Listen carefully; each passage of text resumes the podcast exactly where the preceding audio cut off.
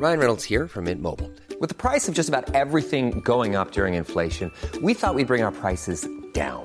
So to help us, we brought in a reverse auctioneer, which is apparently a thing. Mint Mobile unlimited premium wireless. Ready to get 30, 30, bit to get 30, bit to get 20, 20, 20, bit to get 20, 20, bit to get 15, 15, 15, 15 just 15 bucks a month. So, Give it a try at mintmobile.com slash switch. $45 upfront for three months plus taxes and fees. Promo for new customers for limited time. Unlimited more than 40 gigabytes per month. Slows. Full terms at mintmobile.com.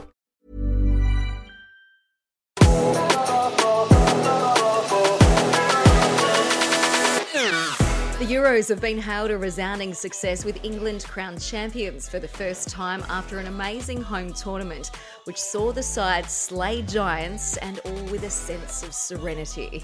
It was truly the most remarkable tournament for so many reasons, on and off the field.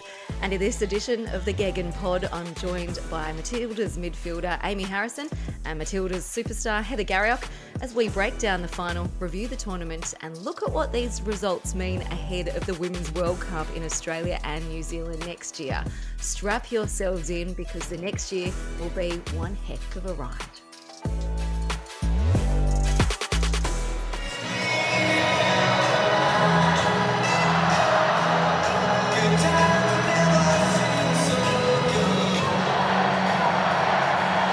Sweet Caroline. Hello and welcome to this very special edition of the Gegen Pod. An early start for us Aussies this morning, but a game and a tournament final which will have us buzzing and singing Sweet Caroline for weeks to come yet.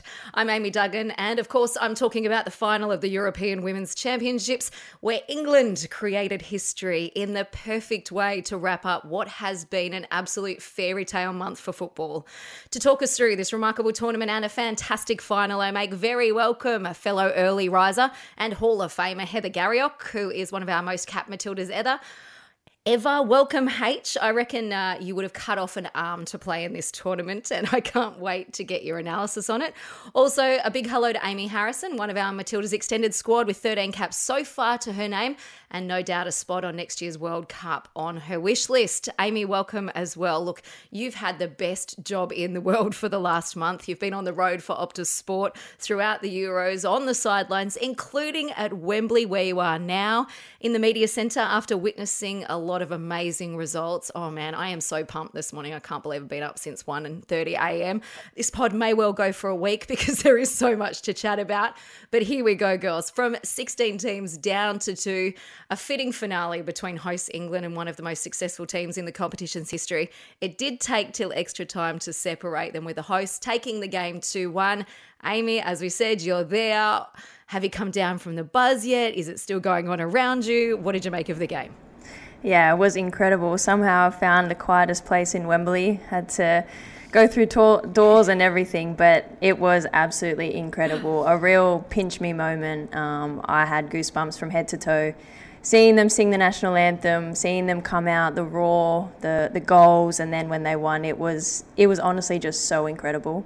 Well, England breaking the deadlock first through Ella Toone's chip on the transition, only for the equaliser to come from Magull before substitute Chloe Kelly made it a sure thing for the Poms. Hate, what more could we have asked for this morning? Yeah, look the way the the way the game was going. Um, I was texting Amy throughout the game, and uh, I, I, thought it was going to go to penalties. Um, it just needed a, a special moment, and again off a set play.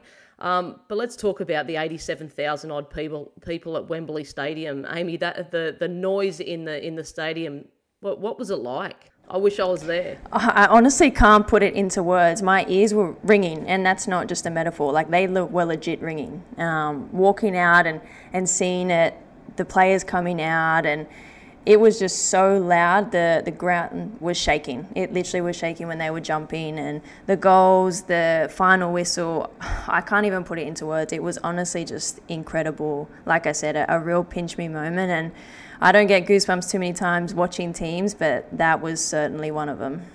It was fantastic on the screen as well, but no doubt what an atmosphere inside the stadium. Let's talk about that crowd because it was the 87,192. That is the biggest women's football crowd in the UK. And I'm hearing also the biggest Euros crowd ever, male or female. So, absolutely record breaking on so many levels this tournament. Goals scored, coaching success, crowd attendances. Let's chat the result though, because expected goals, of course, heavily weighted towards England. They weren't afforded the space or the opportunity that they'd experienced in the earlier stages of the tournament, and some seriously classy defending by Hegering and Gwynn from uh, Germany. But one of the talking points we have to start with was uh, Alex Popp missing. Would it have been different, Heather, if she was in this side? Yeah, definitely. Obviously, I set my alarm at 1.57, uh, woke up. I had my little nine-year-old daughter who woke up with me, heard the alarm, and um, as soon as I looked at the lineup, um, there was no Popp, and so obviously had to look look at as to why. And um, obviously, it would have been a soft tissue injury. Any other injury you could sort of inject and, and push on, especially Euros final. But yeah, that that to me, especially that first half, um, I thought was going to be the deciding factor. Um, but Germany come out second half and, and they, they certainly dominated and, and England were in trouble. But um, I just think Popp's presence, um, her being ruthless in front of goal, um, just so clinical. She's been clinical all, all, all, tournament. And to have that up top, especially in, in, in the dying moments or in the extra time, I think they needed that.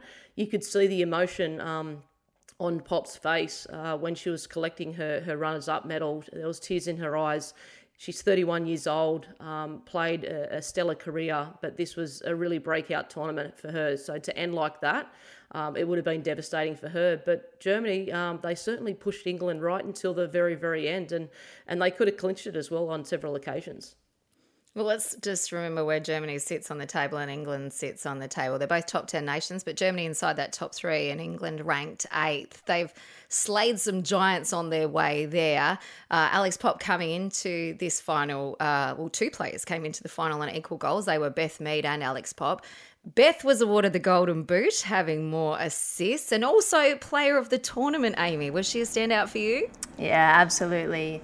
From game one to the final, she just stood out. She gave England that liveliness on the side. Um, she produced some really special goals, and I think more importantly, she just looked like she was having the time of her life. And to to get the amount of goals that she did was also special, but to get the assist as well, I think that says something else. It's it's not that she's just contributing with goals, but it's more than that and you could definitely tell. And she was just a, a, really good player for England this tournament. And I think a lot of credit has to go to Sarina Wiegman because it looks like she's got the absolute best out of Beth this tournament.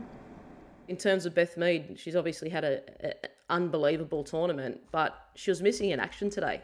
Um, in terms of her being a big game player, uh, she got on the ball only several times, and, and normally she gets on the ball, she's comfortable. I think the occasion overawed her, but that's not to say she doesn't deserve, obviously, the golden boot. Her assists speak volumes, um, and player of the tournament as well, uh, especially in that quality England side as well. I tend to agree with you a little bit. I think I was looking for some of those players to stand up, and, and we'll get into the changes later because Russo wasn't effective today as she has been previously, also. And that probably comes down to the defence of Germany. And um, the result, though, the result 2 1, geez, they were hard to split, weren't they? At certain times during the game, you thought it was going to be all Germany and they were coming on strong. When the equaliser came, I actually thought they were, they were going to take this game. But England were deadly, especially on the transition aim. Yeah, they were. I think once again, Sarina Wiegman, perfect substitutes. You know, she she brings players on that just inject energy, and we saw it with the goal. Uh, it was a running behind from a substitute and, and scored that goal. And that's the, the, the difference between um, tournament winning teams. You don't have 11 players that go out and do the job. You have 18 plus who can come on at any moment, whether it's you know a group game or a European final, and they do the job. You can count on literally anyone. And I think that was the difference between England today. They had players that can come on, um, can play their role, play their part, and it wins them the tournament real game changers or big moments in the match. So, of course, there were a few, but Heather, what moments stood out for you? Where were the game changers? Look, we spoke about defensively, um, but but in attack, um, Huth for me, uh, she was outstanding in the semi final. She ran the show, um, but Magull, I, I just I think it was hard um, for for the English to, to really contain her. I thought Oberdorf just ran her guts out, um, but for Magull to go off in extra time when she's the game changing player? Could she have played an extra 15 minutes and and and, and played uh, killer passes through? Uh, so yeah, look, I think the midfield was crucial, um, and I think Germany were better in the midfield. Up front, we spoke about the spark up front and the substitutions. Um, yep, the substitutions. You hit the nail on the head, aim. Um, to have the depth that England has had and Sarina Wiegman to be able to play the players um, that she has. And she's played the same players at the same times every single game pretty much. And that shows continuity and consistency. And i keep using those two words. Um, but when you know as a player what your role and responsibility is on the field and off the field and there's there's games like uh, beth uh, there's players like beth england that didn't get a minute throughout the tournament yet she celebrated like she'd played 90 minutes every game so it, this this is where a quality coach uh, instills confidence and belief within their team. And I think Sarina Wiegman's done a done a brilliant job. Um, but yeah, look, I, I, just think the firepower Popp would have made a significant difference. Uh, set plays played a, a, a, crucial role where Germany could have been uh, one or two up, um, had the ball fallen their way, uh, like it had fallen England's way. Um, come extra time. So, and then for Kelly to score the winner, like it, was just a, a, a towie, a, a, tap in, and um, for her Johnny celebration. yeah. her celebration. Did she score? Did she score? Did she not score? Did she take a hit? Shirt yeah, yeah, no, she scored. She definitely scored. Oh, that was quite funny. And a Brandi Chastain moment, who I saw this morning, also uh, picked up what she did and commented for her online too. And I was just thinking, we were talking about substitutes and how important depth is in a squad, but what a luxury England has to see players like Alessia Russo, Ella Toone, Chloe Kelly coming onto the pitch each match, making that impact. I know as a defender at AIM, I'll let you speak to this in the mid as well. You'd be bloody dreading that. You've just done 60 hard minutes against the best players in the world, and then you know a step up with fresh legs is coming right at you. Yeah. Today, it wasn't Russo that scored, it was Ella Toone, and then obviously Chloe Kelly who claimed the goals. But what is it about um, having players that can just make an impact off the bench? Will we see them become starters of this English team? Yeah, look, there's no reason why they can't. Like H said, she's Sarina's played every single player basically the exact same moment in every single game, and as a player, you know that that's your role, and you can tell that the players in this English team they know whether they're a starter, they can do the job for 60 odd minutes for example, Ellen White, I'm sure she's told, give me 60 minutes, run your absolute heart out, tire the defenders, because the last thing that they want is to know, oh my God, Russo's coming on now, who's just even more lively, who's strong. And then you got Toone running in behind. There's just, there's no stopping. And you can tell that really makes a difference. And like I said, it, I think it's what gave them the tournament. Okay, well, let's talk about their styles of play because there's a bit of a clash here, right? Germany really like to press high. Uh, a lot of their traffic today came down that right hand side or creatively through the middle of the field, Heather. They probably could be accused of being more robust in their style of play, and we saw a few cards handed out today, although I will say England can certainly scrap with the best. They did that.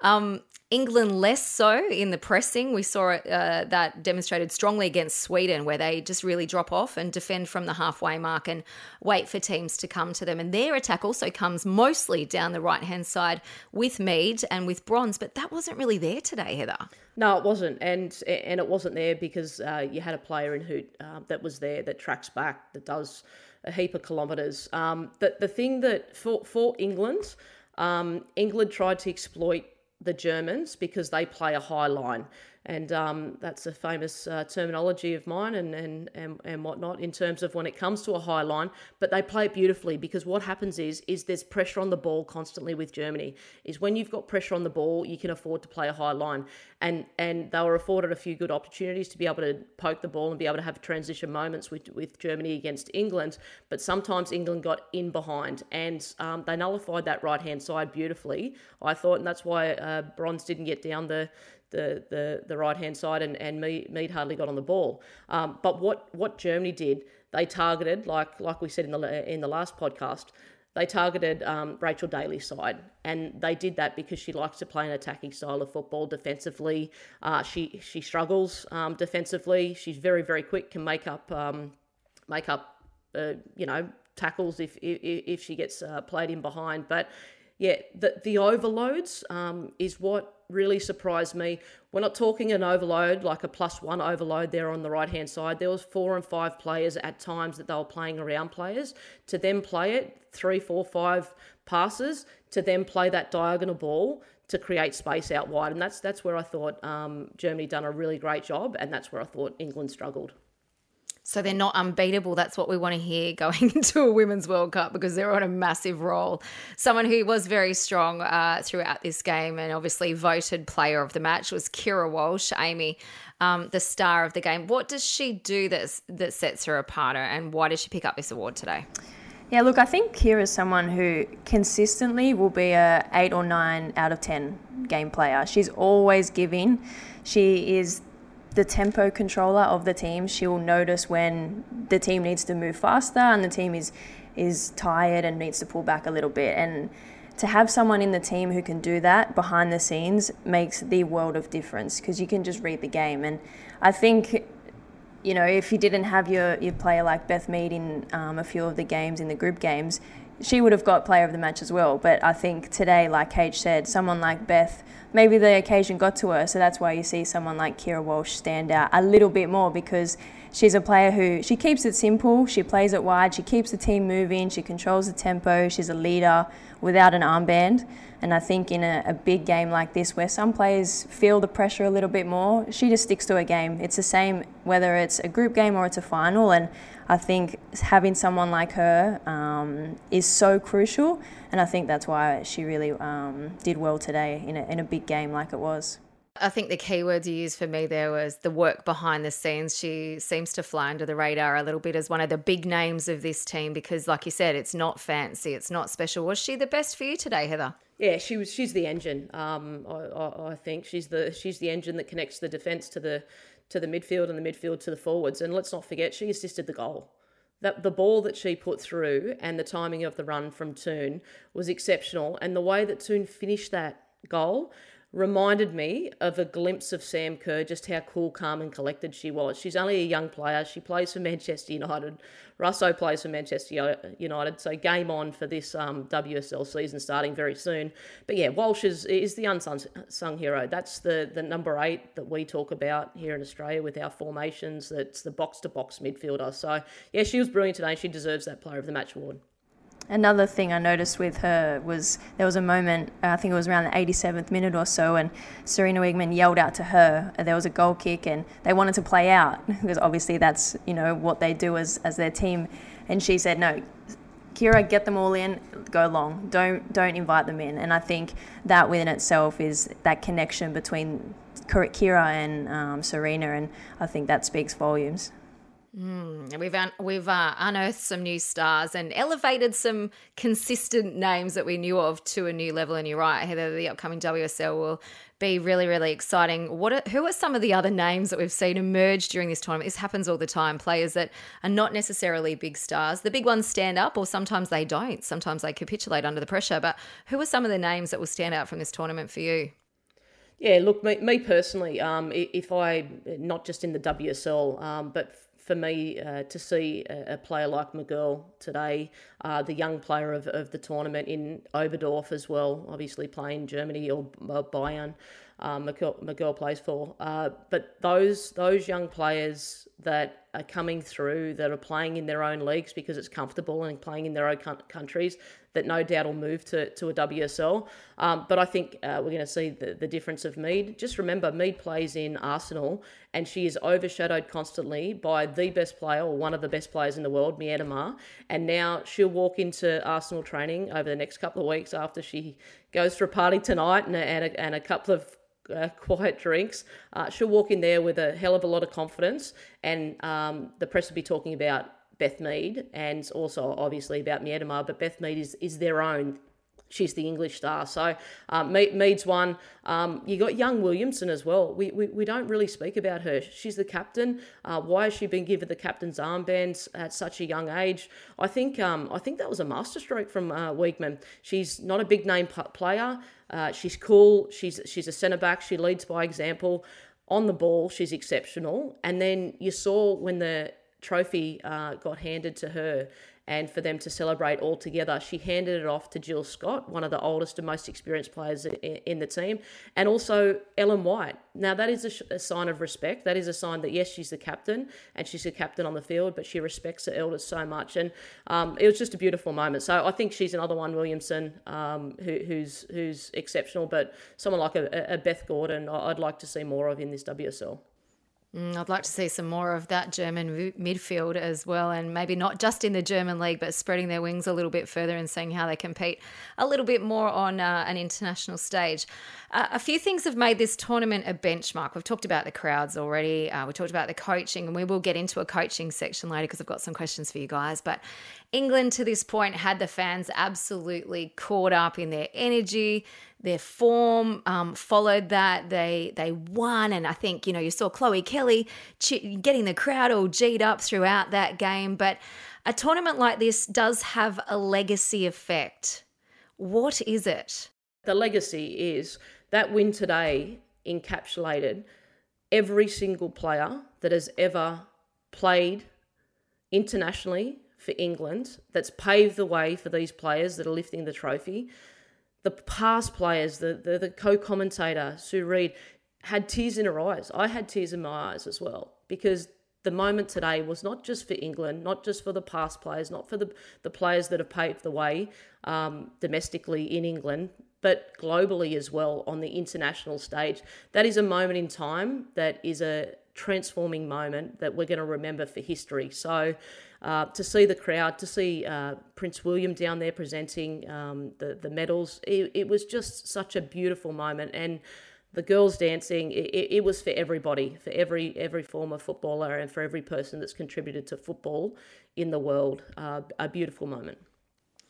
And aim, there's a there's a future legacy here too, though, isn't there? Because that crowd wasn't just filled with adults, it was filled with the next generation. And we've seen so many of these stars um, photos with players of the past and, and they're seven, eight, nine years old, you know, uh, getting being told to chase their goals. This is about a dream, isn't it?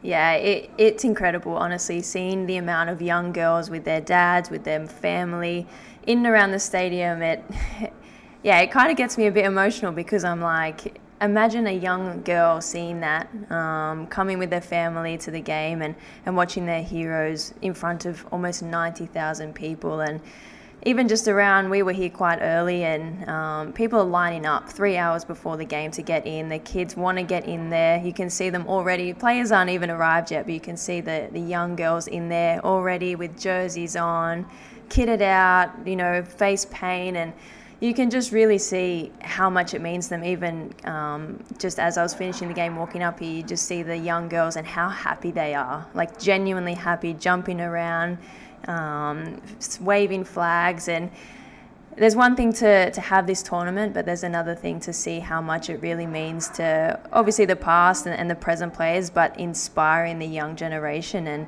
I think it's it's really going to make a difference because you see these kids will now go and play football with their friends in school in PE in the teams and what they can achieve now and, and see it first and foremost is is honestly really special. Yeah, they're going to dream big, that is for sure. This England team was certainly helped on by the home crowd, Amy.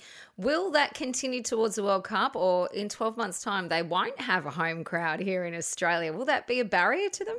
They better not have a home crowd. There definitely wasn't any Aussies here, so there shouldn't be any English there. But look, seeing how much it really helped them today, um, it really is like a, a 12th player out there. And to have that next year and have all the Australians back in the Matildas, I think, like today has been a pinch me moment, I think, and seeing what it can do for the legacy, there is no reason why we can't do the same in Australia and, and inspire the next generation. And um, it's honestly, it's so special to be a part of. And for Australia to have the opportunity coming off this, it's it's once in a lifetime, honestly. Hey there, it's Michelle Norris. I'm host of a podcast called Your Mama's Kitchen. When I travel, I'm usually looking for a way to find a taste of home when I'm not at home. And one of the things I love to do when I am at home is entertain. And Airbnb allows me to do that. When I was in California recently, I rented a house that had a great kitchen. And when we were sitting around the table, we're all thinking, we're in someone else's house. Someone could be in all of our homes as well. If you have a home, but you're not always at home, you have an Airbnb. Your home might be worth more than you think. Find out how much at airbnb.com/slash host.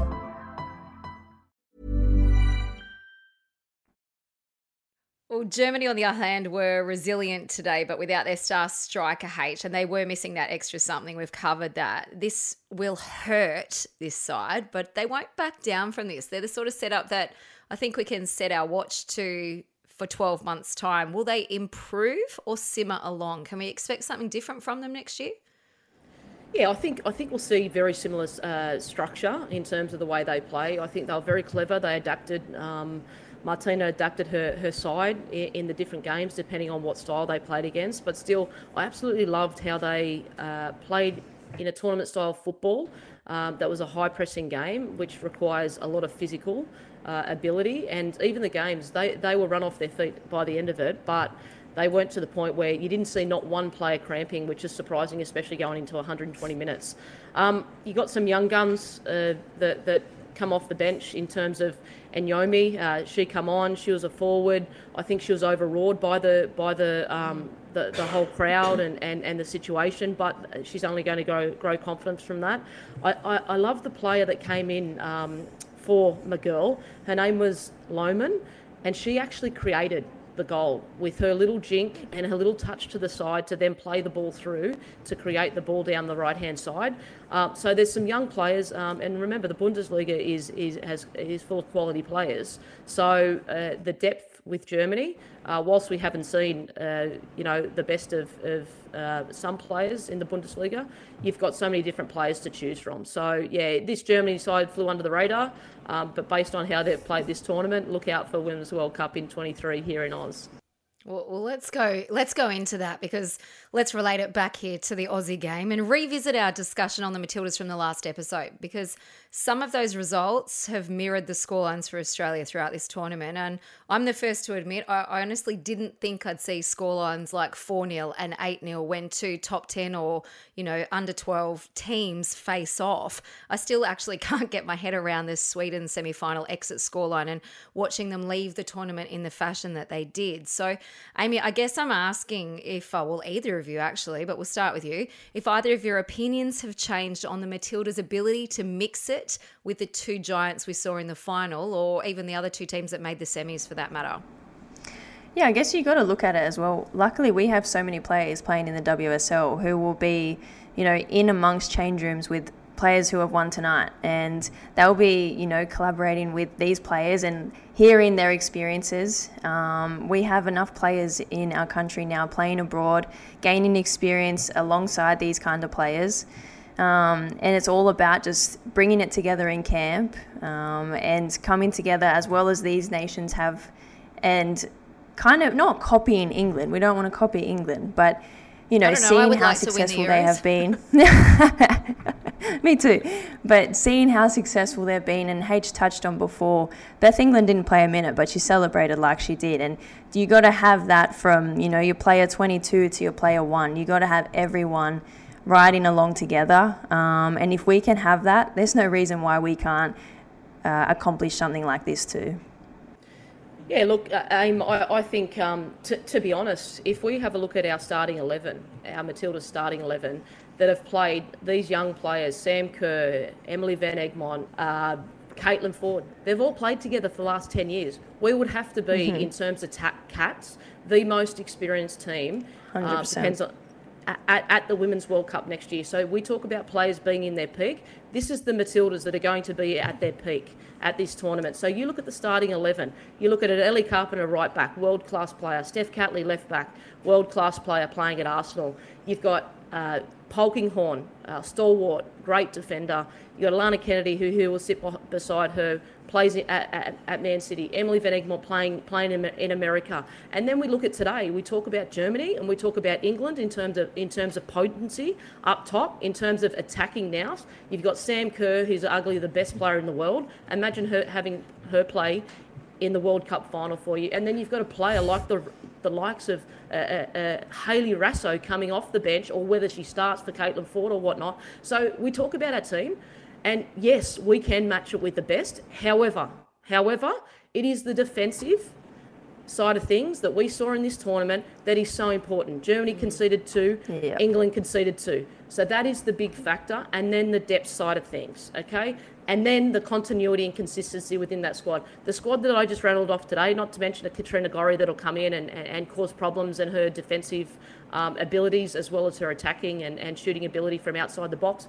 If we have those players who played in finals, semi-finals, Olympic Games, and World Cup, we have all those players playing and playing together consistently, consistently from now until the World Cup. Yes, we can be the top five nation in the world, but we need those players playing together and not just in their club sides and playing in, in world class tournaments. So, yes, I think we can be a top five side and we can see Australia uh, be captured by these quality players and the stars of the next generation, like my nine year old daughter that got up at 2 a.m. to watch England play against, against Germany it'd be amazing for her to sit there in the stadium to see the Matildas play against France or Germany or England for that matter. So yes, we have the ability. It's just about us bringing it together and uh, and and showing our experience, uh, especially in a tournament like the, the Women's World Cup next year. It's exciting times. I, I agree with both of you. For me, the positive is the large proportion of our players now in Europe competing and shining against these players. Injuries are always a concern for Australia in a system which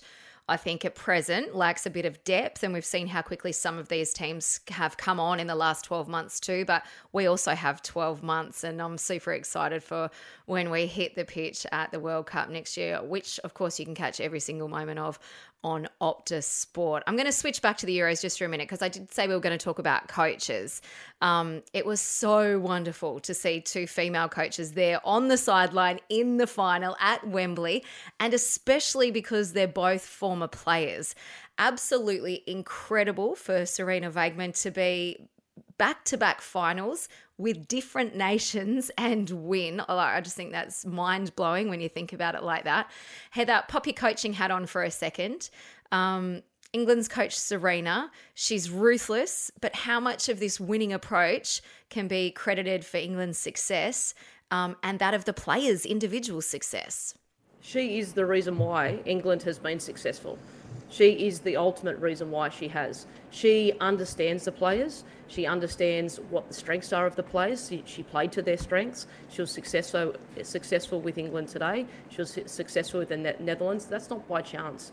She's uh, she's played 99 games for Netherlands. She, she, she, to play 99 games and star at World Cups and, and and whatnot. You know what it takes to be a footballer. But not only that, for Sarina, she's actually done her apprenticeship. She went away, she coached uh, at, at, at, club sides, she coached the youth national teams. Uh, she, was, she has been in the Dutch system for many, many years. It hasn't just come in a lap, but the thing that I've loved is the Dutch FA has invested in her and she spent a lot of time. And the other thing that I touched on in, in, our last podcast that I'll say again, she's had an assistant coach that has been supportive and been the assistant coach, and his name escapes me, uh, apologies, has been the assistant coach since she coached the ne- Netherlands. So to bring someone and support staff in that you trust, that you know can have your back, and you know if you get COVID, like she did throughout the Euros tournament, will take the team successfully. 11 games in the Euros tournament, 11 games she's won out of 11. That is unbelievable. Unbelievable. So I, I put it down to her. I, I certainly put it down to her. Yeah, she's got some winning record. I think 17 of 19 games. Uh, the side's won underneath her heading into this final. So I wanted to share with you a little bit of an interview I read in regards to Sarina's ability to create confidence and self belief in her players in a team. And there were two players in particular. One of them happens to be Beth Mead, which is also mind blowing, and their goalkeeper, Mary Earps, because she just grew game by game. Now, I want to remind you, neither of these players were even in the frame for the Olympics. They weren't good enough. But Sarina has been able to find them and fill them with self belief, and they are thriving. Amy, in the sports psychology part of things, how big is confidence and self belief from your coach in a winning mentality? Oh, it honestly could make the difference between being one kind of player or another kind of player. And like you just said, Beth Mead, not even in the frame of an Olympic team, but then the player of the tournament. And that is fully 100% down to Sarina giving her that confidence and that self belief. You can just see one of the goals she scored against Norway, she dribbled through five people and scored like it was a training session. And if you can slow slow your roll down and just, you know, keep it cool, approach games like they're just another game. Um, and I, I've never worked with Sarina, so I can't say how good she is, but the way she puts these players out on the field and you know, she's did it once already with the Netherlands in the Netherlands. That's obviously something special. But then again, in England, it's one thing to have these tournaments in your country, but to go and win them, um, it's it's so important. It it really can make the difference between playing a, a decent game and, and being a very good game every single time. Yeah, it's absolutely outstanding. Look, while we're on coaching for a minute, we'll digress because I've got some unanswered questions about some other coaches. So, to France, who did break their quarterfinal curse, and some may say was an improvement. Um, there are some questions remaining after so much conflict around this team. Is Diacre the right person to get this French team to the heights we know they have the talent to get to, Heather? Yeah, they'd lost their two two best players early on in the tournament, and, and no doubt they'll, they'll be ready for the World Cup next year. Um, plenty of rehab ahead of them, um, but we're the same in Australia with Ellie. Um, but yeah, Diacre, again, a former former football player um, for, for France. I, I, think she's she's been consistent. Um, I wouldn't say that she, she's the warm coach, uh, like we're talking about Sarina. um, seems very very transactional. Different strokes, different folks. Yeah, yeah. but but in saying that, they still played some quality football, and, and the brand of football that they have played um, will take them deep in the tournament come the Women's World Cup. So yeah, I don't I don't think her job's in jeopardy um, at all. Uh, several other coaches, though, uh, I'm, I'm, sure there'll be some um, some coaching jobs up for up for grabs, no doubt. Well, one of those um, is Martin Sjögren. He obviously is a casualty of the Euros. He's resigned following Norway's exit. H, I'm going to stick with you on this one because you know him. Um, this would have been really hard for him, firstly. And who does Norway now look to to lead them to the World Cup? Yeah, they're, they're, a team that needs to be nurtured. Um, look, Martin is a, a fabulous person, um, you know, really, really good people's person, um, a people's manager. Um, the, the players, uh, I'm sure, would, would like him a lot. However, he basically uh, came in and the Ada Hegerberg um, carry on and, and, and uh, where she didn't want to play for Norway, he basically had to front that. So um, to manage that, uh, there, there's obviously uh, uh, a, bit of uh, angst within the squad, and he's brought her back in, uh, which people will say, yeah, that, that, that's um, that's a great idea, or whether it's not a great idea, one player doesn't make the team. But I think um, it's been his undoing. He hasn't been able to get the best out of the team um, collectively uh, for several tournaments. Uh, you know, the last World Cup, the last Euros, didn't win a game at the last Euros, and then come in, smash the first game, and then you could see the the um, the team. The moment anything uh, went or got tough, uh, they, they looked around and, and they just, just didn't seem to be a leader. So it will take a strong coach, um, bring in a strong coach. It doesn't necessarily, have to be uh, from Norway, um, a coach that uh, knows their philosophy and can play a really quality brand of football. And from a physical point of view, those Norwegian players weren't anywhere near the physical. Mm. In the in the uh, capable uh, of, of, or in the physical, I guess Realm realm of um, a, a, Germany or, or, a, or a Sweden or a, um, a, a, England for that matter. So, yeah, look, uh, to his credit, um, great character. He'll get another coaching job somewhere else because he has been successful in, clubs in, in Sweden and a really nice guy. Um, however, uh, Norway needs someone strong with a very, very um, driven and strong philosophy so they can excel at, at the World Cup next year.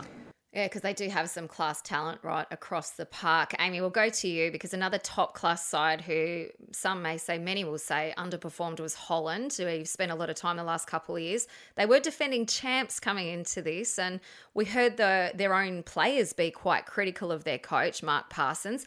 Is he the person to stay at the helm of this Netherlands team? Because I'm pretty sure I can say that Wiegman won't be going back there easily. Are they going to have to pay an arm and a leg to get Wiegman back now, aren't they? Um, yeah, look, it, it's it's a tough one. They obviously didn't have the greatest luck this tournament, losing Sari Van Veenendaal, and um, they had a few in and out with COVID, which which didn't help the rhythm. Um, you have players going in and out, but look, is he the coach that's going to get the best out of the Dutch? You can just say it. You don't think you, so. You're probably looking more towards no. Let, let me, I, I know Mark and have, have obviously spent a lot of time um, working with him um, in terms of players coming into the W League and some of the great players that are coming to the W League. The thing that's strange for me, he, he won't he won't get sacked. He'll be at the Women's World Cup next year, Mm-hmm. 100%. percent You can't just sack a coach. He's only just come in. You need to give him the opportunity, um, and I think they will give him the opportunity regardless. Um, however, what is strange is that you've got the Dutch, who they basically. Uh, openly communicate that they're the, their they their system and their philosophies are, are, are the way, and, and we've obviously adopted it here in Australia. But he's an Englishman coaching in America, and in terms of the the, the Dutch style, it, it, it's just so different. What I think they've looked at Mark Parsons for is his culture, his drive, the way he gets the best out of players. I know that that's probably the reason why he's um, he- he's been appointed, but it, it's a strange appointment for me, especially for, uh, for for for the Dutch, the Dutch national team. Uh, unless Heather, they're looking for that breadth in the way that they do think about things now and being a little bit more open minded and saying we want a bit of what's going on in England, we want a bit of what's going on in America to add to our system, then it would sort of make sense, I suppose. But all right, let's get back to the future because it's a year to go to 2023 where we're all so excited about that. And the, the hashtag is beyond greatness. And I was like, oh, okay, uh, but now I really feel like that's likely to come true after what we've just witnessed. Um, there's more teams in this World Cup than ever before, but let's try and nail down all of us together. This is never going to happen, but we'll try our top five contenders at the Women's World Cup because last time out we discussed who was going to be in the top five, and I want to see if we're still there or after watching this tournament, things have changed. So, I, obviously, we're looking at England and Germany after this tournament. I think you've got to throw USA in there from from my part, although I do feel like for the first time ever they may fall outside the top three. Yes, I'm calling it now. Look out. Um, I think France will be up there, and the romantic in me, um, and also the you know supercharged Aussie supporter says Australia has to be in that top five. How far off am I, and where do you agree and disagree, Aim? Yeah, I, I'd probably say that that'd be my five too. Um, and I would completely agree with saying that, yeah, maybe America aren't up the top um, anymore. Obviously, it's it's very hard to compare, I guess, with their qualifiers compared to a European tournament. Um, like I said in the last podcast, when Wendie Renard did come out and say that she finds the, the Euros harder than a World Cup just by how competitive the teams are, which I think is really interesting. Um, but for me, yeah, has to be England, Germany. I think France, you bring back those players that they were missing, they are a very good team. Um, a home World Cup, you've seen what England was able to do with the fan base. I think the Matildas will be no different. Um, and then there's that fifth one. If I've uh, have I even That's- done I that right? that's five, That's eh? five. Sorry, it's late. that's five. There you An go. You have my five. All right. Uh, England, Germany, France, USA, and Australia. Heather, agree or disagree, or who are you going to throw in there? Oh yeah, She has to throw in they're- Sweden now. They're, they're, the, they're the mainstays. No, Sweden, um, Sweden always going to be there. Um, they, they, they're always going to be there. However, the top five, um, just remember, any team that wins at a major tournament doesn't always back it up. We saw that with, with, with Italy. Um, not qualifying for the World Cup again. They've won the won the Euros and then they haven't backed it up, right? So yeah, maybe it is uh, England, Germany. Uh, what who we haven't spoken about, who we were raving about at the start of the tournament, Yes, is Spain. I know. I Yeah, know. Spain. So I what- just- they were what- really disappointing, and I think No, I don't was- think yeah, so. but they didn't have Alexia. I know, but you can't rely. We've seen that today with with Popp, with with France missing their top two. You know, we've talked about this. It can't just be one star player. Um, you know, Hegerberg. They put you know we put all this gloss around one player to take you right through a tournament. And we've also spoken about depth, so we can't be just relying on one big name per team to take a te- to take a team through a tournament. And also Alexia, yeah, she's the best player in the world. She's coming back from an ACL. It's it's not something you come back up and pick exactly where you've left off. We have to remember that it's it's going to take time. Um, she is nearly 30, so it will take time, but yeah, she's the best player in the world for a reason. So I'm sure she'll bring that quality back. Am I allowed to finish my other five teams? Sorry, yes, you can go, Age. so we've spoken, we've spoken about Spain. If, if I was Spain and the Spanish coach who has been under scrutiny about his tactical decisions, which I think has been pretty unfair, um, given the football, I, I, I, think that they played the most beautiful football throughout the tournament, if I be honest. Obviously, yeah. today was a very physical game. Um, the physical side of things, I think Spain wouldn't be able to match in a game today mm-hmm. um, unless they outpossessed, similar to their to their to their men's men's team, right? But um, USA, I think they're going to obviously be in the, the, the top five. However, I, I, unless they're, they're physically, they can challenge physically uh, today with England and Germany, then um, then they won't they won't make finals football. Um, and obviously Australia. So I've just spoken about Australia in great depth, and for, for Australia to make top five. Um, yeah, I think consistency and continuity within the, within the team. The players know how to play. They've been playing together for over 10 years. They've got more caps than we've had hot breakfast. So um, yeah, it's it's. Uh, I, I, think yeah, England, Germany, Spain, USA, Australia, um, the dark horse Canada. Oh, and you've left France out of that too. Well, she's not going to agree, Amy, but we're going to go with it because it's two versus three. Sounds good to me. H and I argue about everything, so this is good. So there you have it. Our one, two, three, four, five. I'm going to hold you. Um, I'm going to hold you, ladies, on this for the next year because what a ride this next 12 months will be. 22 of the 32 already qualified. Uh, there's a big month coming up. The draw, of course, takes place in October. Uh, a big reminder to all our listeners that the regular season of the Gegen Pod returns in just a few days' time. I will be backing up Lucky Me with Mark Schwarzer, Thomas Sorensen, and Teo Pellizzeri for the first episode because the Premier League is back, baby, on Saturday morning, the 6th of August. Crystal Palace and Arsenal going head to head to kick that one off. The La Liga just a week later on the 13th of August the FA Women's Super League just a month or so too from kicking off. And all of this will be live and on demand on the Optus Sport app. Uh, also, that's where you will find the goals from today, the mini and the replay of this sensational final that we've all just had the privilege of watching. Heather and I on the screen, Amy in the flesh uh, on the sidelines. A big congratulations to England. A massive day for football because uh, the English, as we said, waited a long time for this. And uh, a big congratulations too to all the players, the coaches, and the staff who made this European Women's Championship such a success. To my guests today, thank you so much for your time, Amy. Enjoy a short break before you head back into preseason. Heather, no doubt you and I will be analysing and probably arguing over every headline and storyline of this upcoming World Cup, not just the top five. Ladies, thank you so much for your company and your insight today. To everyone else, I hope you enjoyed the Euros and our special Euros podcasts. I'm Amy Duggan. I cannot wait to talk football with you again soon, but until then, see you later.